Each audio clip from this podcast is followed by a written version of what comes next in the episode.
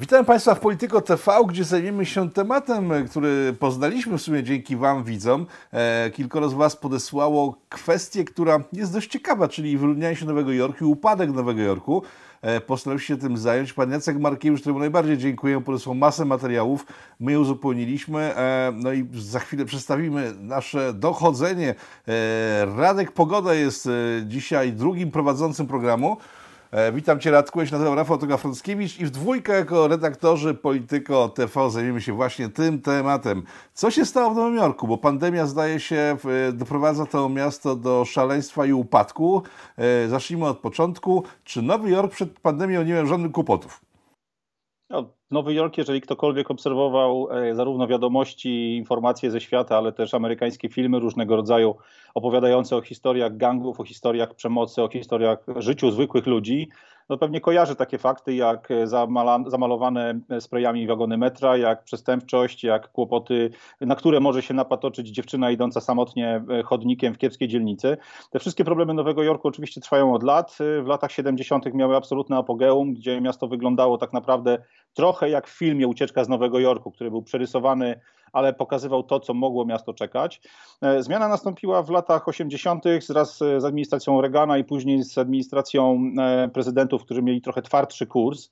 E, przez kilka lat, czy kilkanaście lat tak naprawdę burmistrzem Nowego Jorku byli ludzie, którzy zdawali sobie sprawę, że jeśli nie zapewnią mieszkańców takiego podstawowego poziomu bezpieczeństwa, no to z miasta ucieknie biznes, ucieknie kultura, ucieknie sztuka, knajpy, bary, kabarety, to wszystko pójdzie po prostu gdzieś w świat albo po prostu zaniknie. E, przez całe lata Nowy Jork sobie z tym radził, doszło, doszło do sytuacji pod koniec lat 90., gdzie miasto stało się naprawdę bezpieczne, miało niskie e, wartości, jeśli chodzi zarówno o strzelaniny, jak i przemoc gangów i tak dalej, i tak dalej. No niestety wszystko to wzięło w łeb e, wraz z początkiem koronawirusa, z lockdownem, a tak naprawdę w momencie, w którym ten lockdown zaczął podminowywać, podmywać podporę finansową miasta, czyli po prostu zaczęło w mieście ludziom brakować pieniędzy. No dobrze, ale wiele osób łączy upadek Nowego Jorku z odejściem Rudolfa Giulianiego, który wprowadził dość ostre restrykcje. E, ta jego słynna teoria zbitej szyby, że tam się zbije jedną szybę, za chwilę się zbije drugą, pomaluje budynek e, i doprowadzi do ruiny całą okolicę. On e, zaczął z tym ostro walczyć. Odejście Giulianiego jest łączone z tym, że Nowy Jork zaczął popadać w tarapaty, zanim jeszcze pojawił się koronawirus, do którego za chwilę przejdziemy. Myślę, że e, osoba Giulianiego jest dobrym przykładem właśnie takiego rządu twardszej ręki i tego, co powiedziałeś, teoria zbitej szyby, czy ten sposób patrzenia na miasto jako na jeden organizm, który łączy się i te elementy związane z przestępczością, zamożnością, przepływem ludzi jakoś tam się zawsze ze sobą przeplatają. Ale nie zapominajmy, że miastem nie rządzi jeden człowiek. E, czy to jest Giuliani w Nowym Jorku, czy to jest, e, nie wiem, Rafał Trzaskowski w Warszawie, czy to jest jakakolwiek inna osoba, która w danym mieście, w danym rejonie funkcjonuje. Nie zapomnijmy, że na ten rząd twardej ręki lub rząd spolegliwy, otwarty, miękki składa się wiele różnych osób. To są ludzie, którzy zarówno zajmują się policją, jak i ludzie, którzy zajmują się porządkiem samym w mieście, no bo jeśli wszędzie mamy góry śmieci, jeśli po mieście grasują, tak jak dziś po Nowym Jorku, szczury i, i szopy, no to ciężko oczekiwać od tego, żeby ludzie mieli dobre nastawienie do swoich władz. E, na to wszystko wpływa oczywiście też poziom zamożności, koniunktura gospodarcza i tak dalej. Ale mówiąc tak w skrócie, faktycznie lata Giulianiego wspominane są dziś z rożewnieniem, natomiast nie powinniśmy zapomnieć, że w czasach, kiedy Giuliani miał swoje zasady, na przykład frisk, czyli zatrzymania bezpodstawnego i przeszukania człowieka, który wydawał się policjantom podejrzany, wtedy jeździli po nim zarówno ci z prawej, jak i ci z lewej, że te zasady są niewłaściwe, że są rasistowskie, że jest e, segregacja, jeśli chodzi o wybór tych potencjalnych ludzi do przeszukania. No dziś widzimy, że niestety e, to trzymanie miasta twardą ręką miało swoje plusy, a pandemia tylko sytuację pozmieniała. Jasne. Co się stało, kiedy już weszła pandemia? Jakie ograniczenia włączono w Nowym Jorku? Bo to dość restrykcyjne podejście było w porównaniu do naszego. Nasze podejście polskie tak naprawdę było dziwne, to znaczy ten ruch konika szachowego, kiedy to raz można było wejść do lasu, potem znowu nie, tu maseczki najpierw niezdrowe, później wymagane i tak dalej. No, Amerykanie mieli pod tym względem łatwiej w cudzysłowie, to znaczy oni od początku zostali wzięci twardą ręką za twarz, e, lockdown całkowity, brak możliwości wykonywania masy rzeczy związanych z wyjściem z domu. Efekt dla Nowego Jorku, bo jakby na tym mieście się dzisiaj skupiamy, był taki, że między początkiem marca a początkiem maja z miasta zniknęło 420 tysięcy mieszkańców. I tu ważne słowo, mieszkańców, czyli ludzi, którzy mieli stały meldunek, którzy stale mieszkali w granicach miasta, w granicach miasta Nowy Jork. E, nie mówimy tutaj o liczbie osób, które do Nowego Jorku dojeżdżały kolejkami, dojeżdżały pociągami podmiejskimi czy samochodami. Te 420 tysięcy ludzi, którzy w ciągu dwóch miesięcy zniknęli z miasta, to są tylko mieszkańcy, ludzie, którzy tam mieli jakąś swoją nieruchomość, którzy prowadzili w tym mieście jakiś biznes i tak dalej. E, I tu pytanie jest od razu jakby się pojawia, ok, co się wydarzyło? E, I tak naprawdę dokładnie to, co zaczęliśmy mówić. E, ograniczenia związane z wirusem, które zostały wprowadzone w marcu, one do dziś obowiązują. To jest coś, czego Polacy nie zdają sobie sprawy, że nasz obowiązek zakładania maseczek w sklepach, czy jakieś ograniczenia związane z ilością ludzi w autobusie i tak dalej, to są rzeczy, które są zaledwie kawałeczkiem tego, na co musi się na, dzień, na, na co dzień zgadzać Amerykanin. Dziś w Nowym Jorku nie wolno ci na przykład zjeść posiłku wewnątrz restauracji, E, posiłek możesz zamówić na wynos albo siedzieć w ogródku na zewnątrz, ze względu właśnie na przepisy sanitarne. E, nie masz możliwości wejścia do kina, do teatru, pozamykane jest cały Broadway, pozamykane są muzea, pozamykane są galerie. Można powiedzieć, że miasto jest wymarłe, bo brakuje w nim turystów. Turyści, tak samo jak i u nas, jeżeli się pojawiają w granicach miasta, e, natychmiast zostają poddani dwutygodniowej kwarantannie. I to nawet turyści, którzy wjechali na teren Stanów Zjednoczonych, którzy przeszli kwarantannę po wjeździe na teren Stanów, wjeżdżając do Nowego Jorku, są traktowani tak, jakby ta kwarantanna zaczynała się zupełnie od nowa. E, to samo dotyczy wszelkiego rodzaju obiektów użyteczności publicznej, to samo dotyczy biur i tak dalej, ale przede wszystkim problemem miasta na dzień dzisiejszy jest to, że w marcu zamknięte zostały biura. Całe centrum Manhattanu, te wielkie wieżowce, e, centrale firm, centra obsługowe i tak dalej, one stoją puste. To, to jest drugie uderzenie tego. Pierwsze to jest uderzenie w lokalną przedsiębiorczość małą, lokale, sklepy, tego typu rzeczy. E, to stoi, w, ale ludzie nie przyjeżdżają do pracy do Nowego Jorku. E, wspomniałeś, 420 tysięcy osób wyprowadziło się z miasta. E, przypominamy, że tam 8,5 miliona osób mieszkało wcześniej. To jest dość dużo, jakby nie patrzeć. Zamknięte biura powodują, że tam mało kto przyjeżdża. W związku z tym te nawet małe sklepiki, knajpki też nie zarabiają pieniędzy, nawet gdyby ktoś chciał usiąść w, w, na ulicy, tak? Nie, to nie usiądzie, bo go tam nie ma. Mamy informacje, które na podstawie właśnie tych doniesień, takich sygnałów od naszych widzów e, zaczęliśmy sprawdzać na własną rękę i na przykład Yelp, serwis, który podaje no, chyba najbardziej masową informację na temat branży restauracyjno-barowej, mówi wprost – po pierwsze, ludzie, którzy w marcu dostali nakaz zamknięcia swoich restauracji, barów, stoisków, stoisk hot dogami, jakichś kiosków czy miejsc, w których można kupić coś do jedzenia czy picia, e, ci ludzie mieli średnio zapas gotówki wystarczający na przetrwanie zaledwie 16 dni. Okej, okay, w trochę lepszej sytuacji były restauracje sieciowe, takie jak Subway czy takie jak McDonald's. E, w dużo gorszej sytuacji byli ci mali przedsiębiorcy, którzy na poziomie dosłownie wózka z ciepłym albo zimnym, zimnym jedzeniem czy napojem funkcjonowali. Oni de facto stracili możliwość zarobkowania. Natomiast Yelp jako firma, która zbiera informacje i podaje do aplikacji informacje na temat restauracji od samej góry, tych najwyższych wielogwiazdkowych, Michelinowych do samego dołu, powiedziała wprost, około 50% e, biznesu restauracyjno-barowego w Nowym Jorku, w granicach miasta, jest w tej chwili out of business, i to out of business oznacza, że nie pracują dziś, natomiast no, analitycy Yelpa twierdzą wprost, ponad 80% e, z tej liczby już się nigdy nie otworzy, bo po prostu nie mają pieniędzy na to, żeby utrzymać lokale, żeby opłacać na bieżąco koszty związane e, z choćby utrzymaniem jakichś standardów sanitarnych, klimatyzacją, utrzymaniem chłodni i całej reszty. To, co się wydarzy po otwarciu miasta, no może być zupełnie innym Nowym Jorkiem. Miasto może wyglądać zupełnie inaczej niż wyglądało przed. Jasne. E, wróćmy do tych mieszkańców. Tak, e, prawie pół tak miliona wyjechało tych, którzy mieszkali, ale ogromna część mieszkańców Nowego Jorku to byli przyjezdni, którzy przy, przyjeżdżali, tak. wynajmowali mieszkania, mieszkali, zarabiali pieniądze. E, chwili, kiedy przestali być możliwość pracy, wyjechali także, czyli w, wygląda na to, że centrum Nowego Jorku, nie tylko centrum, ale Nowy Jork e, stoi pusty w tej chwili. Dokładnie tak to wygląda. Ja przez ostatnie kilka dni przeglądałem e, materiały nagrywane po prostu z ręki przez różnego rodzaju ludzi, którzy nagrywają filmy związane właśnie czy z podróżami, czy po prostu przy, nie wiem, jeździe rowerem, przejazdem samochodem. Jest wielu takich ludzi, którzy na YouTubie nagrywają swoje codzienne przejazdy, żeby pokazać innym ludziom, jak wygląda dane miasto, dane miejsce, dana okolica. E, I no, porównanie Nowego Jorku dziś, nawet nie wiem, środowy czy czwartkowy wieczór koło godziny 20, kiedy zwykle e, na Broadwayu, na, w tym całym centrum kulturowym, centrum E, kulturalnym też e, Manhattanu były po prostu dzikie tłumy turystów, ale również mieszkańców. Tam dziś kręcą się, kręci się po kilkanaście, po kilkadziesiąt osób. E, miejsca takie jak Penn Station, miejsca takie jak Fifth Avenue, miejsca, w których były zawsze te najdroższe sklepy, otwarte do późnych godzin nocnych, gdzie e, obok siebie zakupy robili zarówno bogaci Chińczycy, turyści, ale też ludzie, którzy na miejscu w Nowym Jorku zarabiali swoje pieniądze. Te miejsca stoją dziś puste. E, nie ma jeszcze fali jakby upadłości sklepów. Te marki najdroższe, sklepy najdroższe na Fifth Avenue nadal są, nadal funkcjonują, nadal w jakichś tam ograniczonych godzinach są otwarte, można do nich wejść. Natomiast wiele mniejszych biznesów, które zajmowały się handlem biżuterią, które zajmowały się handlem używanymi zegarkami, to był taki kawałek biznesu nowojorskiego Fifth Avenue, który był tym uzupełnieniem oferty tych największych krawców, największych marek światowych. E, te miejsca są już pozamykane, bardzo często zdjęte są nazwy firm, które w danym miejscu funkcjonowały e, i te miejsca po prostu zniknęły i to na pewno też wpływa bardzo mocno na to, jak ludzie, którzy do miasta przyjeżdżają albo którzy w tym mieście żyją, odbierają sytuację wokół siebie. No dobrze, ale jeżeli w takim razie stoją puste mieszkania, stoją puste mhm. Lokale, to znaczyłoby to, że nastąpił spadek wartości nieruchomości. Tak się stało? No, tu tak wesoło nie jest. To znaczy, w, w samym Nowym Jorku organizacje, które dotyczy, jakby dotykają e, tematu związanego z wynajmem nieruchomości, mówią otwarcie. Na koniec czerwca w Nowym Jorku było ponad 13 tysięcy niewynajętych mieszkań, czyli jakby wartość e, i, i możliwość wynajmu, czy możliwość znalezienia właściwie klienta na mieszkanie e, do wynajmu w tej chwili spadła bardzo, bardzo nisko. Średnia cena mieszkań, jeśli chodzi o wynajem w Nowym Jorku, w samym, na samym Manhattanie spadła ponad 20%, tam jest 23-25% w zależności od tego, jakie badania obejrzymy. W niektórych regionach jest to dużo, dużo niżej. Ponad 30% spadku czynszu jest czymś, co jest dzisiaj zupełną normą.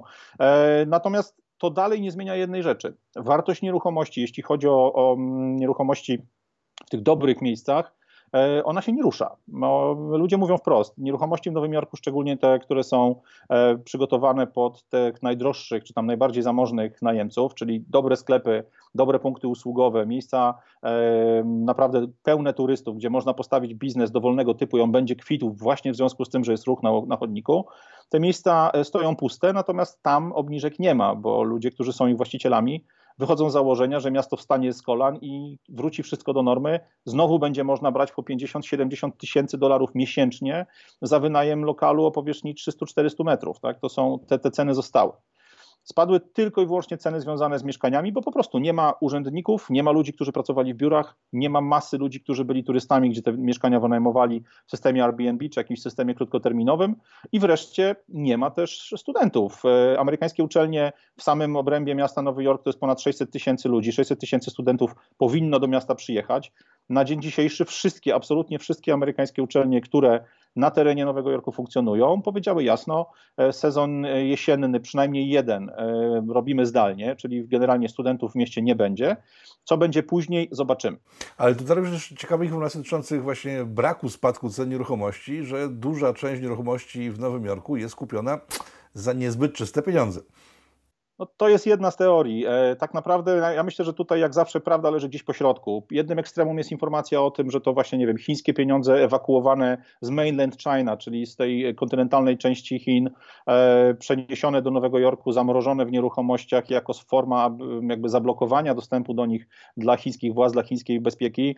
E, niektórzy mówią o pieniądzach narkotykowych, mówią o pieniądzach z jakichś biznesów typu właśnie, nie wiem, handel sportowcami czy udział w wielkich korporacjach. Pewnie wszystkie te powody gdzieś tam będą reprezentowane, gdzieś znajdziemy przykłady takiej nieruchomości kupionej za jeden czy drugi nie do końca czysty, e, czysty cash.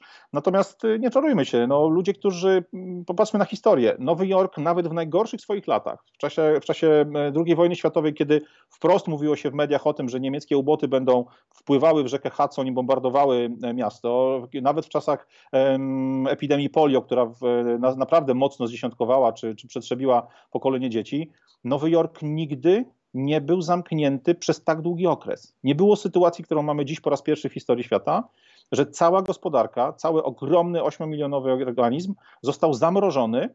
E, no i jak z tej hibernacji wyjdzie, no możemy się tylko niestety domyślać. Nie? Tak naprawdę jedyną działką, jedynym kawałkiem biznesu, który w Nowym Jorku świetnie funkcjonował, funkcjonować będzie nadal, to są te największe firmy. To są firmy takie jak Citi, to są firmy takie jak JP Morgan, jak Google, to są firmy, które zatrudniały tysiące ludzi, którzy w ramach miasta, w obrębie miasta Nowy Jork e, pracowali w biurach. E, te firmy zrozumiały bardzo szybko, że z miasta trzeba się ewakuować. Przerzuciły swoich ludzi do pracy na Florydzie, przerzuciły swoich ludzi do pracy w, jakby w Stanach Centralnych czyli wszystko od Luizjany w stronę zachodu, poprzerzucały masę ludzi do Teksasu, masę ludzi do Nevady, do Stanów, gdzie bardzo niskie są podatki korporacyjne i tak naprawdę to jest ta ogromna część najemców tych 13 tysięcy pustych mieszkań, którzy nie wrócą do mieszkań na Manhattanie, bo na dzień dzisiejszy dla swojej wielkiej korporacji swoją menedżerską robotę wykonują już w mniejszej miejscowości gdzieś na środkowym zachodzie albo pracują z domu. To jest coś, co myślę, że z nami zostanie. I to jest element rzadko brany pod uwagę w związku z całą tą sytuacją, że firmy, które zobaczyły, że mogą e, mieć pracowników zdalnie, e, oszczędzają na biurach, mogą mieć ich wszędzie tak naprawdę, nie będą miały w ogóle pokusy, żeby robić od nowa duże biura, duże centra biurowe w miastach, tylko zostawią tych ludzi po okolicznych nawet wioskach, albo, ludzi, albo nawet nie okolicznych, tylko po miastach na całym świecie i nie będą mieli potrzeby wydawania masy pieniędzy na biura tak naprawdę. Czyli e, pojawia się pytanie, co się stanie z Nowym Jorkiem, o którym dzisiaj mówimy, jak się skończy mhm. cała ta sytuacja, bo wygląda na to, że powrót do normalności może trwać nawet dekadami. Ja nawet nie wiem, czy kwestia dekad tutaj jest właściwym, e, właściwą perspektywą, właściwym horyzontem. E, weźmy pod uwagę jedną rzecz. Wiele osób porównuje Nowy Jork i to są osoby bardzo znane, tak jak Jerry Seinfeld, komik, który oczywiście sam nie mieszka w mieście, tylko ma gdzieś tam pewnie w Hamptons swoją rezydencję do Nowego Jorku, przylatuje albo przyjeżdża pod ochroną, żeby wystąpić w którymś ze studiów telewizyjnych. E, ci ludzie twierdzą, że tak jak po roku 2008-2009, kiedy kryzys finansowy mocno wytarmosił, nazwijmy to gospodarkę amerykańską i naprawdę ją zrzucił na kolana, że tak samo jak wtedy po roku 2008-2009 Nowy Jork wstanie z kolan, otrzepie je i pobiegnie dalej do przodu, będzie nadal najmocniejszą, tą najbardziej um, znaną, najbardziej atrakcyjną też miejscowością, najbardziej atrakcyjnym ośrodkiem, do którego ciągnąć będzie biznes, do którego ciągnąć będą inwestorzy, gdzie będą odbywały się konferencje i milion innych rzeczy. To porównanie jest e, całkowicie fałszywe z kilku powodów. Po pierwsze, na dzień dzisiejszy, podobnie zresztą jak w Polsce, mimo zmian personalnych, mimo sytuacji w rządzie, jaka, która jest taka w Stanach, jaka jest, nie ma jasnego komunikatu na temat tego, kiedy skończą się ograniczenia wirusowe. Amerykanie mówią, czy właściwie władze amerykańskie, CDC, e, czyli Centrum for Disease Control, ludzie, którzy zajmują się tam zarządzaniem kryzysem wirusowym, mówią otwarcie. Broadway prawdopodobnie zostanie otwarty dopiero na wiosnę, ale nikt nie jest w stanie dzisiaj zagwarantować właścicielom teatrów, kin, barów, ale również właścicielom biur, którzy gdzieś tam z tym wszystkim są powiązani, czy otwarte będą te kluby bez ograniczeń, czy będzie można sadzać człowieka tylko na co drugim miejscu, jaka ilość osób może, może zostać, na przykład wejść do kina, wejść do teatru, wejść do kabaretu. Dzisiaj plotki krążą po mieście i w też materiałach internetowych na temat tego, że na Broadway będzie mogło wrócić maksymalnie 25% widzów. No, żaden teatr, żadna knajpa, żadne kino nie utrzyma się z 25% biletów, bo przez ostatnie naście lat te wszystkie instytucje, te wszystkie firmy funkcjonowały na marżach zupełnie innych, na marżach idących e, poniżej podejrzewam 10%, więc jakiekolwiek ograniczenia pojemności, jakiekolwiek ograniczenia ilości miejsc w środku po prostu no, są nie do utrzymania. To jest temat numer jeden. Temat numer dwa, e, oprócz tego, że firmy przeniosły swoich pracowników na zewnątrz do mniejszych ośrodków, w samym mieście straciło pracę, straciło, straciło pracę 900 tysięcy ludzi. Tu musimy pamiętać, że amerykański system jest trochę inny niż ten w Polsce. U nas są długie okresy wypowiedzenia, Amerykanie mają ten luksus, że mogą tak naprawdę jednym cięciem e, rozwiązać umowę o pracę z człowiekiem, który był zatrudniony w jakiejkolwiek formie, e, więc ta zmiana jest równie szybka w stronę zwolnień, jak i później w stronę przyjęcia, bo ten system tam po prostu funkcjonuje szybciej, ale 900 tysięcy ludzi, którzy stracili robotę w ramach jednej metropolii, to jest absolutna katastrofa. Na 8,5 e, no i temat trzeci. milionową metropolię przypomnijmy. Tak, tak. A pamiętajmy, że 8,5 miliona to wszyscy, czyli od dzieciaków, które urodziły się wczoraj, do ludzi, którzy dzisiaj pod koniec dnia będą już w kostnicy, tak? czyli tak naprawdę pełen przegląd, przegląd społeczeństwa. Ci, którzy pracują, wiadomo, Amerykanie mają dużo większy odsetek ludzi, którzy faktycznie pracują niż, niż to, co jest w Europie, w naszych krajach socjalistycznych, e, ale nadal no, mówimy o prawie milionie ludzi z tych 8,5, którzy tam fizycznie figurowali. E, to jest cyfra, która jest absolutnie przytłaczająca. Natomiast jedna rzecz, która moim zdaniem jest y, elementem, którego nie było w roku 2008 i to podkreśla kilku autorów, kilka źródeł, do których żeśmy dotarli, nie tylko tych renomowanych jak New York Post czy Washington Post, ludzie, którzy z punktu widzenia tego establishmentu, tej wysokiej polityki amerykańskiej e, piszą o problemach Nowego Jorku, ale też ludzie, którzy tam mieszkają, blogerzy, e, ludzie, którzy piszą różnego rodzaju artykuły, ludzie, którzy funkcjonują w jakichś tam niszowych źródłach, do których dotarliśmy. Ci ludzie mówią wprost, w roku 2008 i 2009 nikt z nas nie mógłby sobie pozwolić na pracę zdalną, bo internet był za słaby. Dziś, e, powiem to na cyfrach, w 2008 roku średnia szybkość połączenia internetowego to było 2,5 megabita. Dzisiaj średnia szybkość połączenia internetowego na terenie całych Stanów tak, to jest tych megabitów 30. Więc e, coś, co jeszcze te 10-12 lat temu nie wystarczało do tego, żeby tak jak my w tej chwili rozmawiać na odległość, żeby zrobić e, połączenie Skype'em, Zoomem czy jakimkolwiek innym komunikatorem, dziś nie jest już dla nikogo problemem. Tak samo szybko przesyła się wielkie pliki, firmy mają masę danych w chmurach. E, ta zdolność pracy na odległość to jest coś, co moim zdaniem nie występowało nigdy wcześniej i może być jednym z elementów, który sprawi, że bardzo powoli wracać będą do pełnego obłożenia biurowce, a razem z biurowcami bardzo powoli wracać będą do pełnego obłożenia restauracje, kina, dyskoteki i tak dalej. A dopiero one, dopiero ta baza kulturalna, rozrywkowa, ten for fun, nazwijmy to, dopiero ta część gospodarki ściąga turystów. Dopiero oni przyprowadzają, jakby przynoszą ze sobą pieniądze na zakupy w luksusowych sklepach, na przejazdy tunelami, na jeżdżenie metrem, na korzystanie z lotnisk i tak dalej. Obawiam się, że te trzy elementy zwolnienia, puste biura i właśnie szybkość internetu pozwalająca prowadzić biznes na odległość, prowadzić pracowników na odległość, to może być taki zestaw trzech sierpowych, których Nowy Jork może po prostu nie przetrwać. Jeszcze element, który mało kto chyba w Polsce wie, że internet w Stanach nie, jest, nie był popularny jeszcze do niedawna. E, ludzie zwracali uwagę na to, że wszędzie są budki telefoniczne, bo ludzie korzystali tak. bardziej z klasycznej telefonii. E, telefonia komórkowa to była domena dużych miast. W tej chwili to się przesunęło poza duże miasta i stąd są takie możliwości. Ale co do historii Nowego Jorku i przyszłości Nowego Jorku, to ja przypomnę kasus Buffalo. E, to przed II wojną światową i przed I wojną światową to było drugie co do wielkości miasto w Stanach Zjednoczonych, zresztą z ogromną Polonią. E, żyło z hutnictwa i z przeładunków e, towarów w miejscowym porcie i nagle, nagle koniunktura się skończyła. I Amerykanie wyjechali masowo z tego miasta i dzisiaj centrum, które kiedyś było piękne, potężne, cudowny dworzec e, uwieczniony na, na, wielu filmach, e, stoi puste kompletnie i jest, jest, to, jest to miasto wy, wymarłe w dużej części, a na pewno nie tak duże jak mogło rozrosnąć się tak jak Nowy Jork, e, z którym konkurowało blisko 100 lat temu. E, konsekwencje dla Nowego Jorku dość duże, bo wspomniło o przestępczości, która korzysta z tej sytuacji. No tu jest y, najtrudniej i najsmutniej. E, musimy rozróżnić jedną rzecz. My cały czas jakby patrząc z perspektywy Polski, z perspektywy Europy, e, nie potrafimy znaleźć tego rozgraniczenia, kiedy w Stanach był lockdown, czyli takie fizyczne zamknięcie gospodarki, kiedy zaczęły się protesty związane z ruchem Black Lives Matter, były słynne plądrowania sklepów, rozruchy na ulicach e, i nie potrafiliśmy złapać tego momentu, w którym ten problem, czy sytuacja, którą mamy dzisiaj, właśnie te trzy fazy przechodzi. Dlatego warto spojrzeć na, na kalendarz. Okres od marca do końca maja to jest okres lockdownu, okres całkowitego zamrożenia, wyłączenia gospodarki, kiedy na ulicach niewiele się działo, kiedy osoby, które jeździły prywatnym samochodem po mieście, były wręcz zatrzymywane przez policję z pytaniem, dokąd gościu jedziesz, przecież jest lockdown, masz siedzieć w domu, bo koronawirus. Później po e, zabójstwie Floyda mieliśmy ten moment, kiedy cała Ameryka stanęła w ogniu. W Nowym Jorku były potężne problemy. Nie wiem, czy Polacy jeszcze o tym pamiętają, ale e, przypadki prawników, którzy dowozili koktajle Mołotowa na rozruby, zadymy Antify, której nie ma i parę innych rzeczy, to jest ten etap, który możemy kalendarzem zamknąć powiedzmy w, do końca czerwca. Natomiast to, co te jakby wartości, o których w tej chwili powiemy, nie dotyczą etapu, nie dotyczą tego okresu, kiedy panowały e, zamieszki, nie dotyczą czasu, kiedy ta, e, ten bałagan na ulicach powodowany był przez zamieszki, przez rozruchy, przez plądrowanie sklepów. Dane za sam lipiec 2019 roku, porównane z rokiem obecnym, pokazują jasno.